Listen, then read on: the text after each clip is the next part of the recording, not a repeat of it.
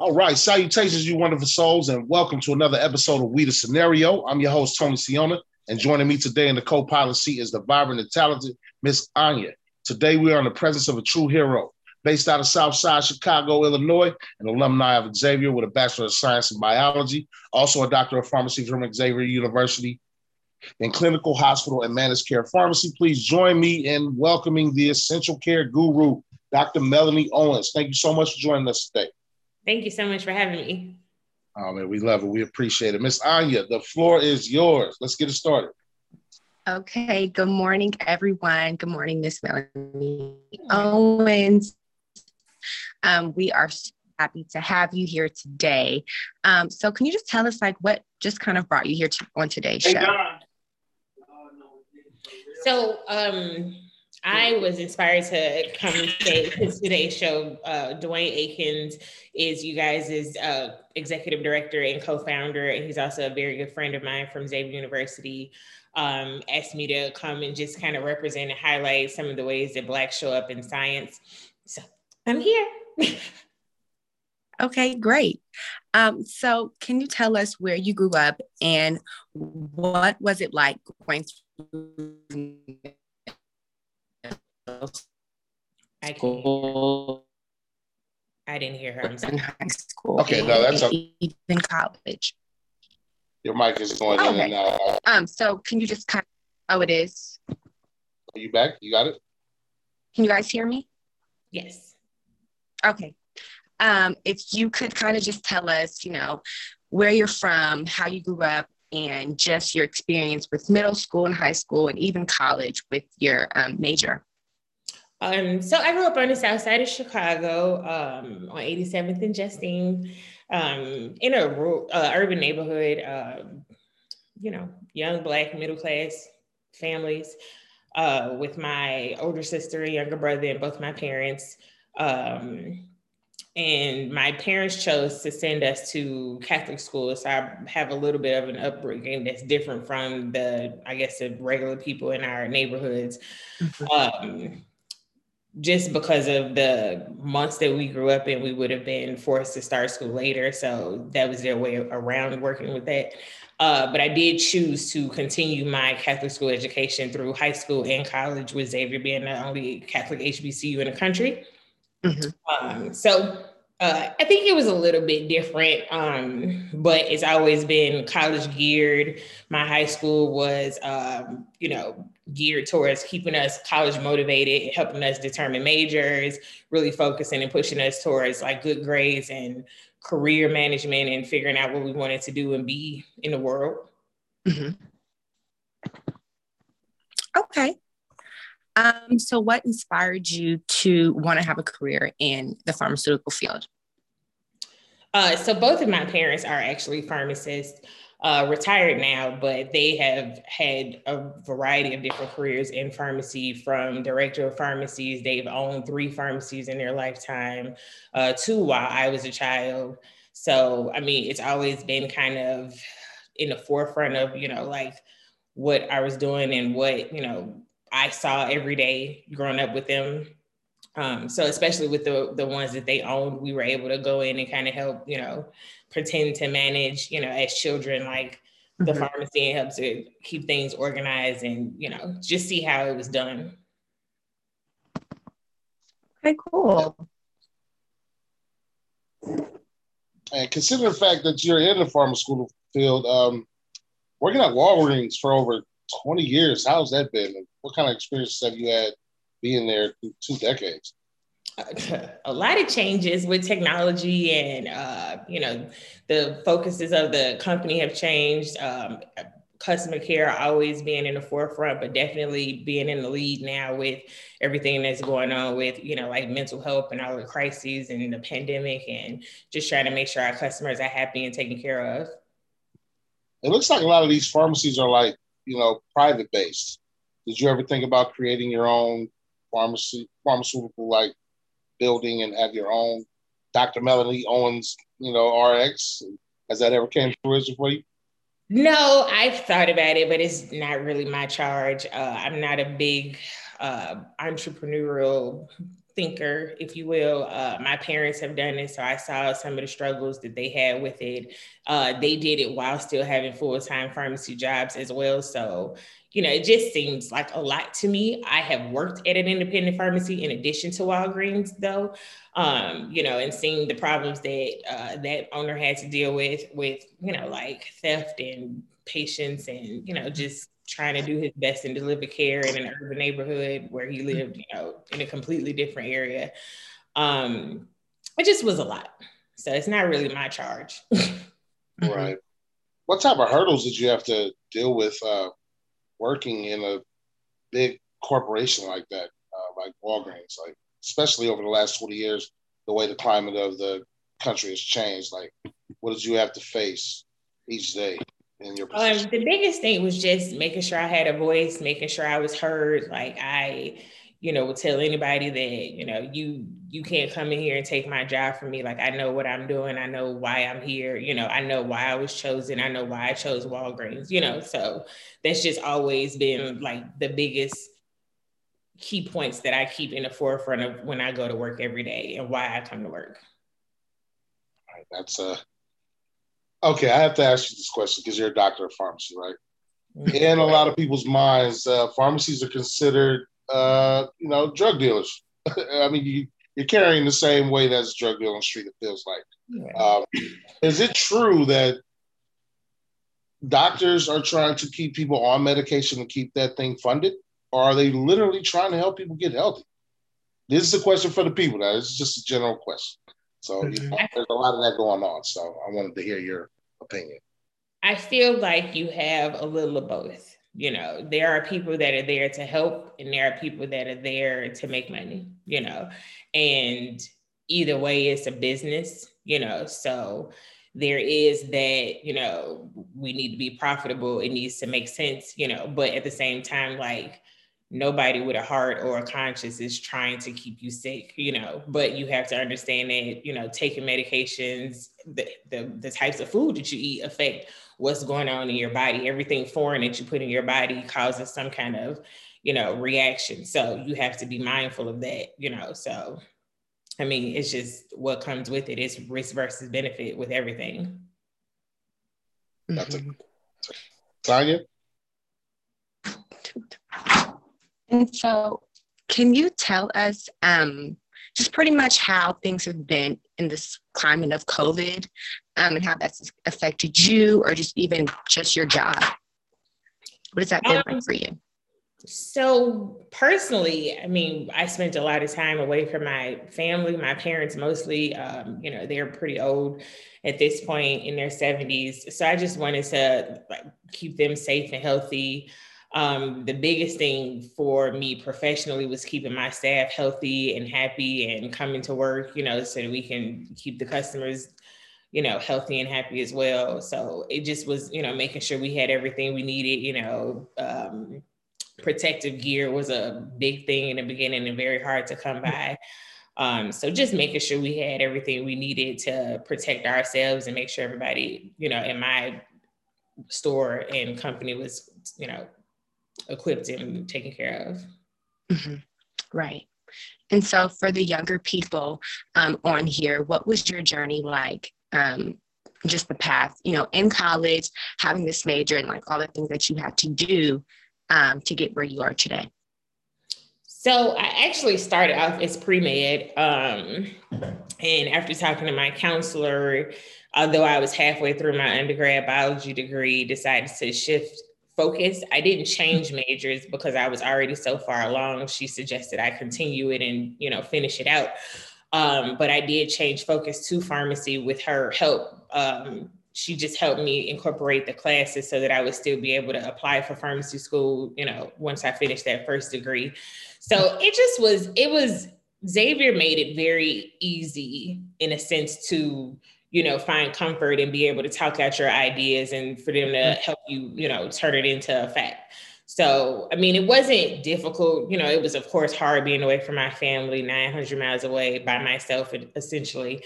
Um, you know, but Xavier is like family and they take care of the people who, you know, are there for the right reasons. So, you know, it wasn't crazy or different, you know, like super hard. It just was, you know, an adjustment and you had to be focused and you had to be there and know the reason why you were there right. and stay course. Mm-hmm. Exactly. And so, what advice can you give um, the students for anyone who might be interested within this field?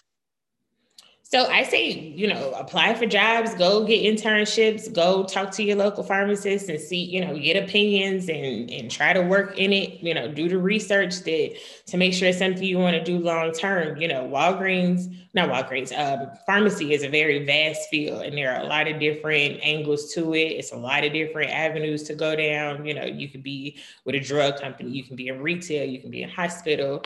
You know, it's very suitable to, you know, living a comfortable life with a family, you know, or if you want to be, you know, a jet setter, like you can kind of do anything with it. So I just would say to really focus on it. And if that's what you figure out is like the best thing for you, then, you know, really push towards making that happen, you know, and make sure that it's what you want to do. And that's with any career. Yeah. And I love how you said internships because, and I don't know if this is an HBCU thing because I did go to Hampton University.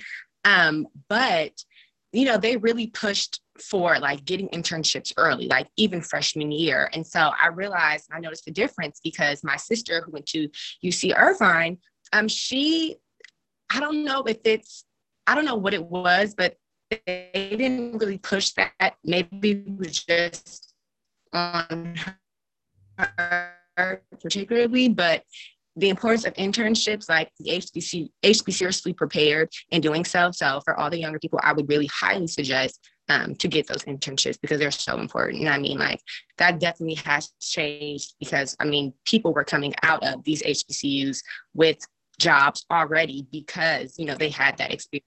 Mm-hmm. Exactly. I mean, and, and that's I'm a prime example of that. I started and and it wasn't through school that I got my internship. I literally walked into a Walgreens at 17 with an empty resume and you know asked to speak to the pharmacy manager and told her, "Hey, I don't have children, I have a car, and I have nothing to do." you mm-hmm. know, like hire me. So she did. You know, I honestly never even filled out an application. My, you know, initially started working for Walgreens. It was literally me standing in front of her, presenting myself in such a way and asking for a chance. Right. I have a quick question for you, Doc. What is the differences? We have a, a lot of young adults here in uh, in our podcast today. What are the differences between an HBU, HBCU and a regular university, so to speak? That's coming from a brother that never made it to the university or HBCU. So I would love to know myself. So, considering that both of my degrees are from Xavier at HBCU, I really don't know about you know PWIs, mm-hmm. um, but I from what I've heard and what I have been told, I feel like it's the personal connections that you make with people, including staff and the professors, and just everybody having a vested interest in you doing well personally. You know mm-hmm. what I mean? As long as you show that you have that drive and that that's what you want, you know, is is that love from the university that you that personal connection from the people. You know, when I was applying to pharmacy school, I was in their office personally, like, hey, I'm Melanie, how y'all doing? Like, you know get used to seeing my face, you know. I mean, and they, it was it was a wonderful thing, and I mean, it, it made it easier to interview. It made it more comfortable, you know, just to go in there every day. I was happy to go to school and happy to be in New Orleans, you know, and they're making a difference in my life and for myself. And that's where you met uh, Mr. Dwayne Akins, right? At yeah. Xavier. Early on. Yeah, I met Dwayne. Uh, Dwayne talks a lot about Xavier. Actually, my sister in law went to Xavier too. I think I know the song, but I'm not going to sing it for you. So, uh, being at HBCU, and I, I, just realized it was a Catholic school. Did you have to learn Catholicism while you were there, as well as whatever major you were in?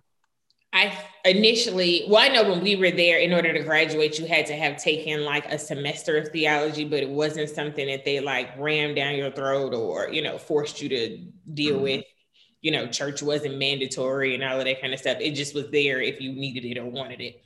Hmm. That's unique. Um, I never considered any college to, well, you know, any HBCU to be uh, associated with religion like that. So mm-hmm. that's a very unique thing. It's the only uh, in the country. Yeah, and you'll find, Tone, that in Louisiana, Chicago, that whole little area, it's a ton of Black Catholics. I was blown away when I first got there. Like, it's really going to be Black Catholics. We had a Black nun there too. Yeah.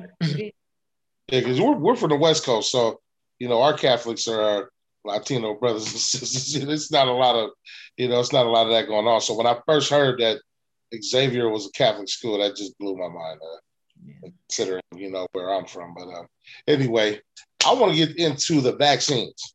Okay. Uh, considering the fact that you're working in the pharmaceutical industry, how has that been? Uh, I'm, I can not speak personally about the vaccine because I haven't had it yet. Uh, I could be honest about that. Um, and I'll tell you why. It's uh, strictly out of fear. It has nothing to do with, you know, political reasoning or anything like that. I've I've never had a flu shot in my life. Okay. So, uh, and I'm an older man, you know. Uh, so, I guess my fear is, what if I do it now and then I really get told because I never had anything like that before? What can you tell, you know, our young adults and listeners like? What are the benefits of this vaccine? I mean, so basically, it just helps your immune system. It's like an immune system booster, if you will, to ready for if you do come in contact with the virus or mm-hmm. become infected. It just helps your body to deal with it better. Uh, so I do recommend you get it, as I do everybody. Um, I get the fear though, you know, with them coming up with this so quickly, with all of the weird, you know, advertisements to, you know, kind of incentivize people to get it. It's weird. But I do think that it is helpful, you know, and it's been proven with past vaccines that, you know, it's useful, you know, and it's beneficial. So I recommend it. I've gotten it, you know, and I was skeptical at first, uh, but I started going to the long-term care facilities and then, you know, immunizing the older population first, the first group of people that they allowed. And I walked in the door and just kind of felt like, man, you could really be a threat. You could be one of the asymptomatic people with it and walking in here, you know, putting all of these people at risk, you know. So I literally, the first day that I was doing the immunizations, um, got it just because it was like an awakening, you know, seeing these people so happy to get it, so afraid, not having, not being able to see their families, you know, just, it was like the thing to do, I felt like. Anya? Do you have anything to add? Um, for someone that is vaccinated, um, you know, everyone is different with whether they want to get it or not. But honestly, when you look at how scary, you know, we've been with COVID for over a year now and the amount of people it's affected, people that have died from it, um, for me, my personal experience and why I got it was because of the amount of deaths. And if something is here, you know, to protect us and to help us, um, you know, I don't think that I wanted to be scared of some, you know, the vaccine than COVID itself, because I mean, the numbers of deaths that COVID, you know, has done is just not comparable to the side effects or the small deaths that, you know, this vaccine has done. So, I don't know. From my personal experience, I also would just tell people to just do your research, but also think about it because again, it is like a protective barrier for you. So it's kind of keep you safe. Doesn't mean you can't still get it, but you have a you know a lower chance um, with anything. That's anything. So yeah, I recommend it as well. Absolutely, I, have learned that it's a layer of protection. It's only ninety five percent. You know, and it's like putting a seatbelt on in a car. You know, your chances of living is a little higher because you have that layer of protection. I'm still in fear though, Doc. So is there any other information that you can give people in my position, you know, to um, to probably push them towards getting a vaccine? Like what would you what would you say to me to, to get me to take that thing? I mean, have you seen your family? You know, like, you know, just just a concern for other people. If you aren't that concerned for yourself and you feel like you're in great health and you can you know withstand it. Like i had covid. It wasn't you know a severe case of it at all. So i mean my train of thought was just like oh, i know the vaccine couldn't do much else. You know i actually was sick. So i'm sure i can you know tough through whatever is going to happen you know reaction wise from the vaccine so I would just tell you, you know, to think about the people you love and think about the people that are close to you. I know a lot of people that lost, you know, close family members, their fathers and grandparents and mothers and, you know, cousins and friends to COVID. So I just, I don't want to be the person putting anybody at risk. So I don't think you want to either. and my wife up there like, you should have got it. You should have got the vaccine. I, get it. Uh, you um, still Tone, I heard something really funny. It was an Instagram post, and somebody was like, you fools running around here taking every drug in the book and you scared to take the vaccine. So there's something wrong with that. Like you do completely all, all the Percocet, all the Molly stuff that can have you that can make you almost Down syndrome, but you scared to take a vaccine. And right. you don't even know where that stuff is coming from. right. No, that yeah, that's being made at somebody's bathroom. Right. Uh, yeah, exactly. You don't know how it got here in somebody's stomach or whatever. 75% there. Uh, it didn't do anything to my wife. My wife was cool. She took her first one, and then the second one, the magnet didn't stick to her arm or nothing like that. So uh, I was like, because I'm, I'm TikTok savvy, I'm Instagram savvy, so I, I, see all this mess going on. So I definitely don't take any of that, any of that at, you know, at, at level. I'm just always just, it's funny for me. Yeah, I, was, I just watched to see how she took it. Now I guess I'm thinking about my children. Like, is there any instances where kids under the age of 16 are having issues with taking the vaccination? Not that I've witnessed or been privy to. I have not had any customers return with any issues or anything.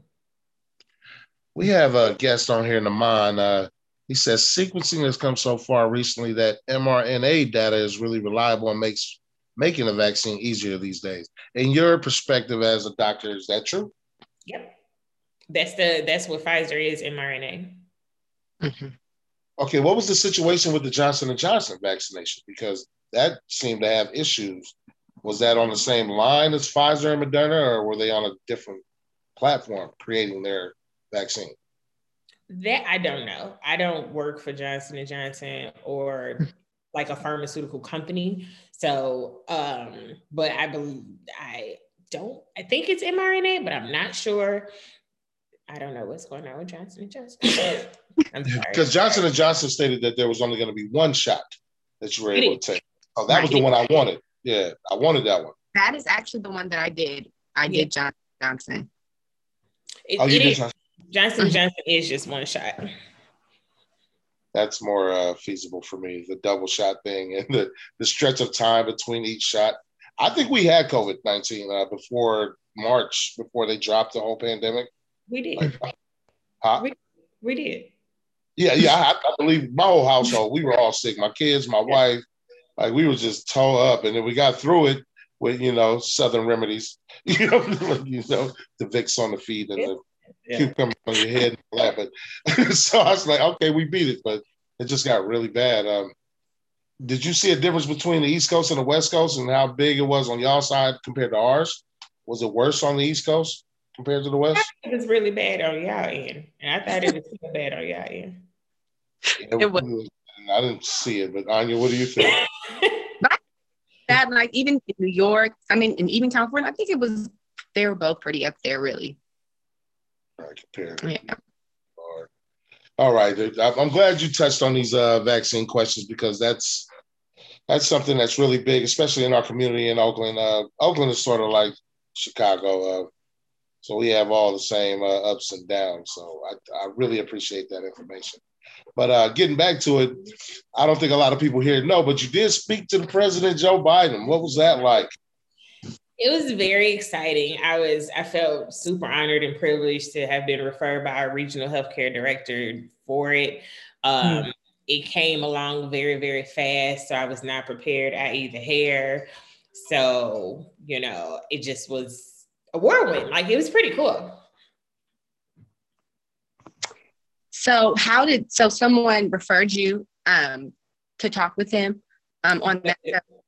Yeah, our regional healthcare director called me when I was leaving work on a Saturday and asked me to um, do a roundtable with Susan Rice. He did not say, I don't know if he did or didn't know that the mm. president was going to be doing it at that time. Um, so I was like, sure, you know, okay.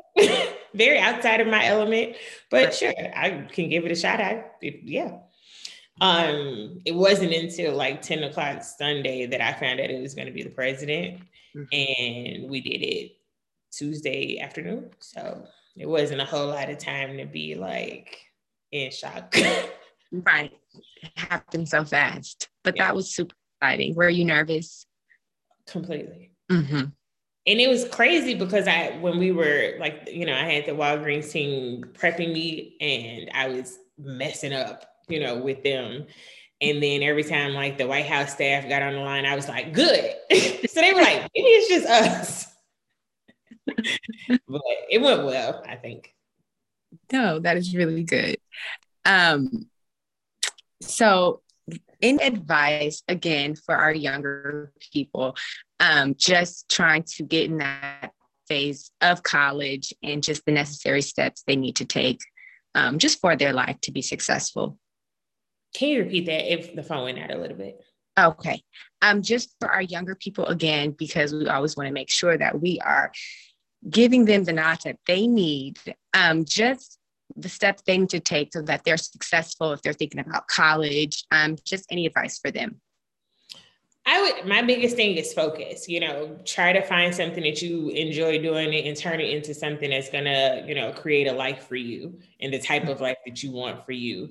You know, if you want children, you know you can't work somewhere or have a career that is super time consuming. If you want a spouse, if you want to travel, you know, you need money to, to have those things and to do those things. So you need to pick a career that, you know, facilitates that. You know, you work, you don't work to live, you live to work or other way around actually. But get the point. Is you know you just want to i tell everybody that i meet the younger people to really try to figure out something that they would enjoy doing and turn it into something that's lucrative that'll you know facilitate what it is they want to do with themselves in life and try to turn it into something that they can mentor and teach other people as well. So i mean that's the biggest thing for me is just to fo- find a focus and you know just work towards it if that's what you decide you want to do. That's exactly. That is great. I have a quick question now.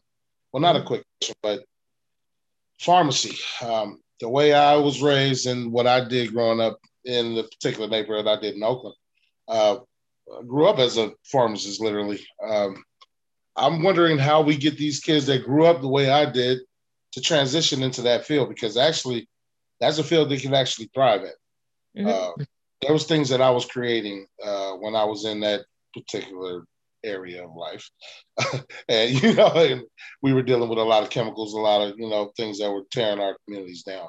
Um, what I'm asking is, what do I say to these young adults to get them to transition from that into a field like yours? Hmm.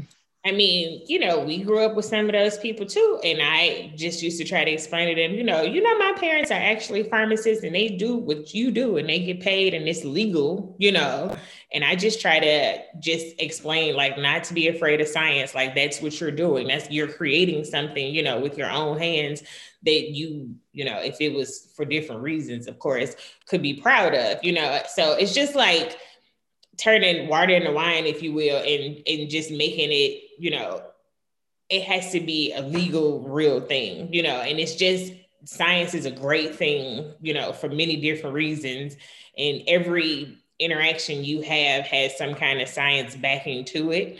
Uh, so it just is is it's a matter of just really focusing and figuring out like you know avoiding the trouble you know, wanting to be a part of society in a positive way, you know, and just avoiding negative things. Like you don't want to be ashamed of what you're doing. You don't want to have to hide in the shadows.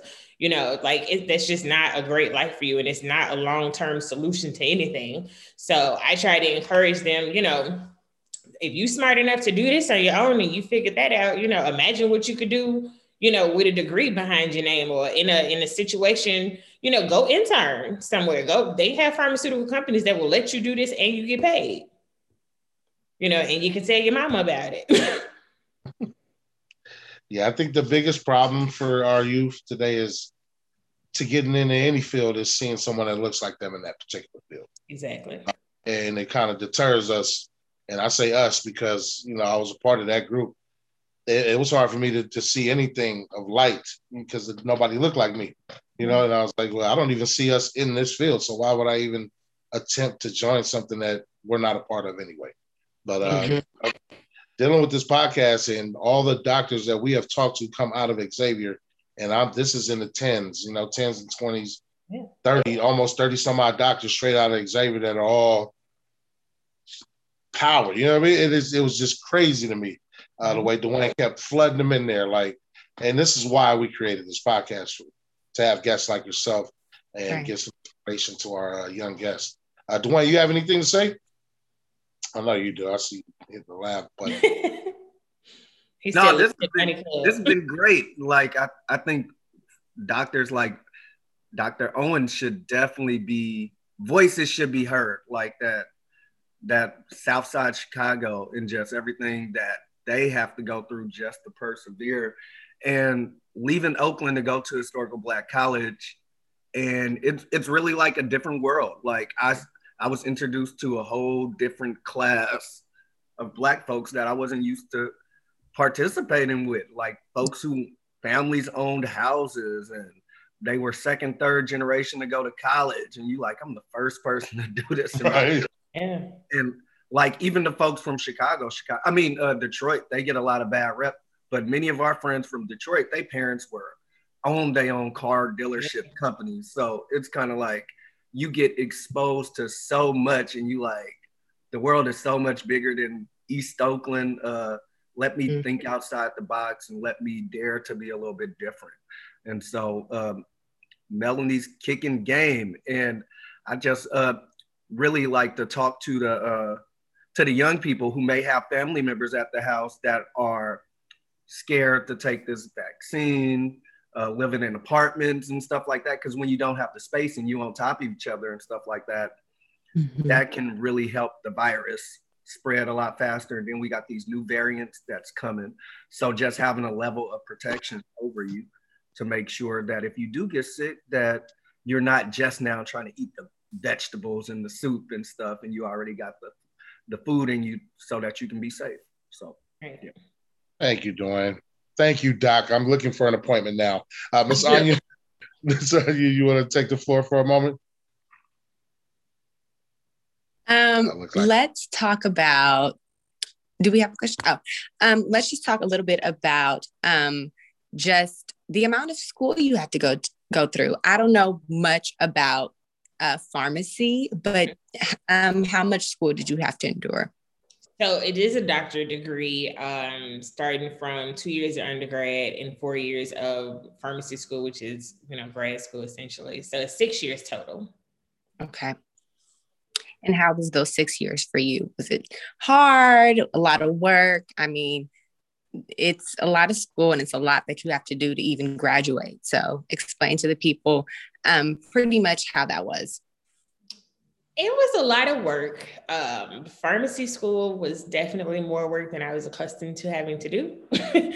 um, our second, the, well, they say in most schools, most pharmacy schools, that the second year is the hardest because that's where you know all the information floods in. The introduction is over. You know, you here to to make it start rolling.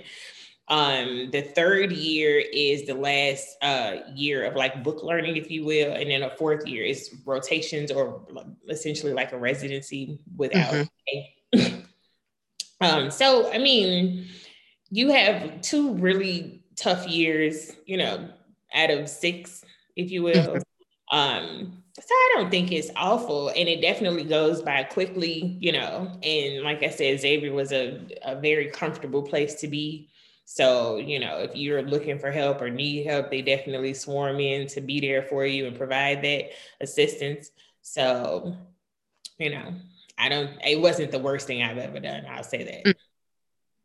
And so, what about even currently with working, um, having a work life balance? Did you feel like you had that, especially in the beginning when you first started out? Yeah, like so, you know, like I said, pharmacy is a very um I don't have a word for it, but it's it's easy to manage, you know. Mm-hmm. It allows for, you know, my parents had three children and other businesses at the same time that they worked full-time pharmacy jobs and they were able to do that because mm. you know, nine times out of 10, it's a set schedule. You know, there's a steady rotation. You know, you know when you're coming and going. Mm-hmm. And when you're there, it's not much you can do as outside of that. But you know, your time is pretty much your time. There's not a lot of work that I do at home, you know, for work. So hmm. did you have to take the MCATs? No, it's a PCAT. PCAT. It's cat. Definitely cat. it's cat. it's cat. I'm sorry, Anya. Go ahead. That please jump in. And so how was that test for you? I actually didn't have to take it. The year after I got into Xavier's College of Pharmacy is when they started uh, requiring a PCAT. So I, I missed it. uh, okay, you were lucky. Very lucky. and Xavier okay. used to test for everything. You have to test to become an official sophomore. So if you did not, I mean, to become official junior. So if you didn't pass your sophomore comps, you may have the credits, but you are still considered a sophomore until you pass it. Speech, wow. comp, comp, comp, competency, capstone. Like you have to test pretty much test in, test out, yeah. everything. Test. Hey, for you and and for Dr. Melanie, uh, what is what do you have to do to get into Xavier? Like, what do your grade point average have to be? What do you have to get that push from a senior to get in there? So the application that I remember, we had to submit a, a picture, which I thought was weird.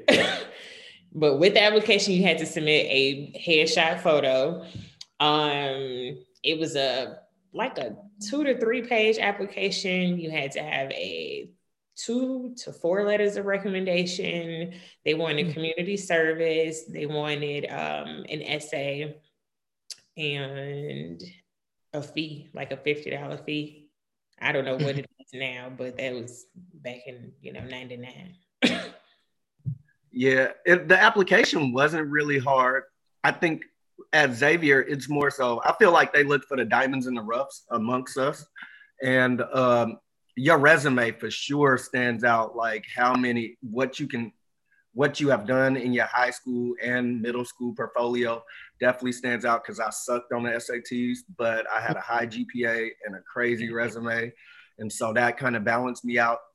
Uh, but I do remember, I some people agree with it, some people don't. But I remember our first meeting with the president of the university, and he said, "Look to your left, look to your right. Somebody's not going to be here." Okay. And I told, I told both of the people on the side of me, I ain't gonna say their names, but I told both of them because they might come for me on here. but I told both of them, y'all not graduating because I'm walking the stage.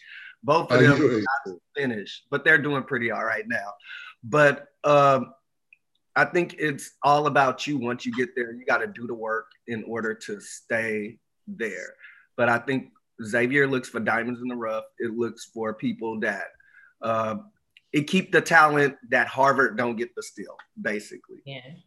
Mm. Yeah. I think they did require a minimum of like an 18, you know, ACT. Yeah. I'm yeah. telling you, it, my, my whole thing. Oh, so I can't hear. I did well on ACT, so I don't know. well, my I, whole thing would go down there is to eat meat pies. So, ahead, Anya. I don't think yeah. I've ever had a meat pie. what? That heard. It don't um, look good. What the meat pies? yeah, I don't want to eat that. Oh my goodness! Was, my wife took me to a gas station. She said, "I'm about to give you. I'm gonna take you to the best food you ever had." And I, we pulled up to a gas station. That's yeah, best food is. I looked at my wife like, "For real?" You know, like we came from Oakland to go to a gas station, but it was the greatest thing ever. you know, like, yeah. You gotta get the Manchu wings. Yeah, what was the food like at Xavier? So my mom is from New Orleans, and she mm-hmm. went to Xavier.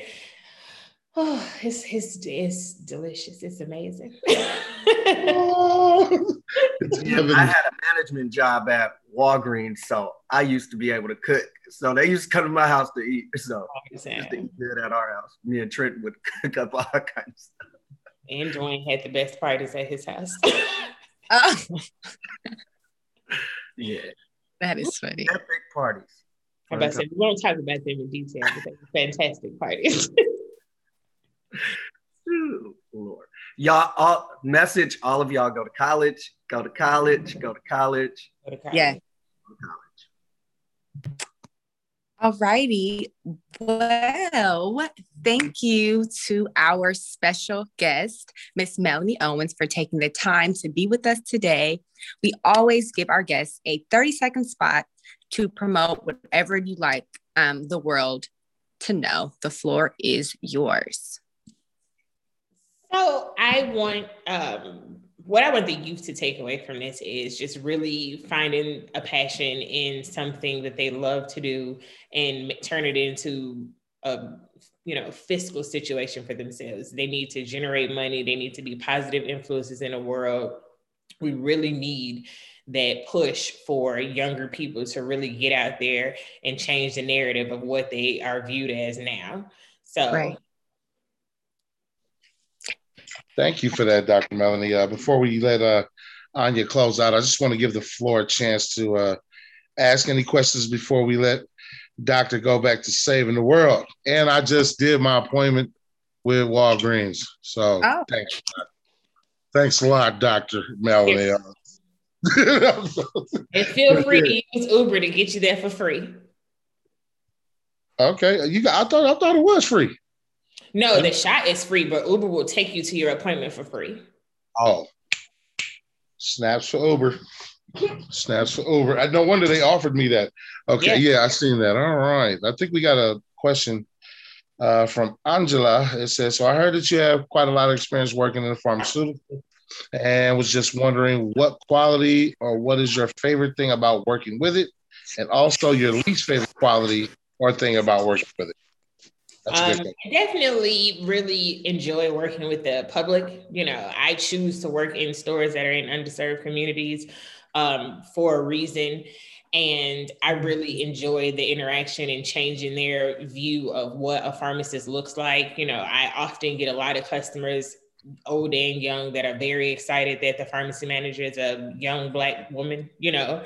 So it's really nice to have those conversations and see that you're making a difference and see, you know, have them understand what it is they're doing to provide for themselves. You know, I always try to get my customers to advocate advocate for themselves in healthcare and it can be difficult when you're looking at an older white guy you know with this lab coat on who is not you know saying words that you understand or you know really walking you through how to use the different machines that you may need so, you know, I try to be that that go between or that guide to soften that, you know, and make it more palatable.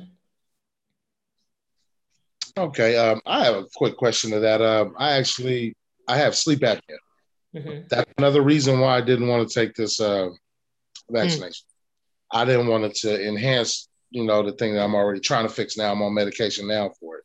Um, will that affect me at all, or is that because it is dealing with my heart, like I was going for years, the doctor said that 25%, my heart was beating at 25% for a year. And I was working, you know, 16 hour shifts. I was coaching, you know, and then I started working with Dwayne and we lead ours, and that actually saved my life a little bit, like brought brought the hours down, you know, made it a little more palatable for me to uh to work. Um so that is that that you think that affects anybody with conditions like mine, uh the vaccine? No, they have uh, deemed it safe for pretty much everybody. Um, as long as like so far, I think it's 12 and up, it's safe. You know, they haven't, I don't know of any health conditions that I see on a daily basis that are out of range for being able to take it. Okay, because I'm telling you, my nerves are going crazy right now. uh, because because this vaccination is something else. But please everybody on here listening, if you haven't got the vaccination, uh, Xavier and Dr. Melanie approved. Go get it. I just got my appointment. I'm gonna be there tomorrow. So uh, thank you so much for joining. I appreciate that. Yes. Go ahead, Ms. Go ahead, Doc. No, I was just saying you're welcome. I'm glad that you signed up for it. Yes. Oh, you, Melanie, we appreciate you here. Um, we've learned so much information. I hope that everyone has taken something away from this. Um, as always, we'd like to thank our audience for joining us today. You can catch all of our episodes on Apple Podcasts, Spotify, Anchor, and YouTube. Also, give us a follow on Instagram at We the Scenario Podcast, mentoring on the fly, and We Lead Hours. Big love and appreciate to all who support our team here at We the Scenario. Have a blessed week. See you next time on We the Scenario.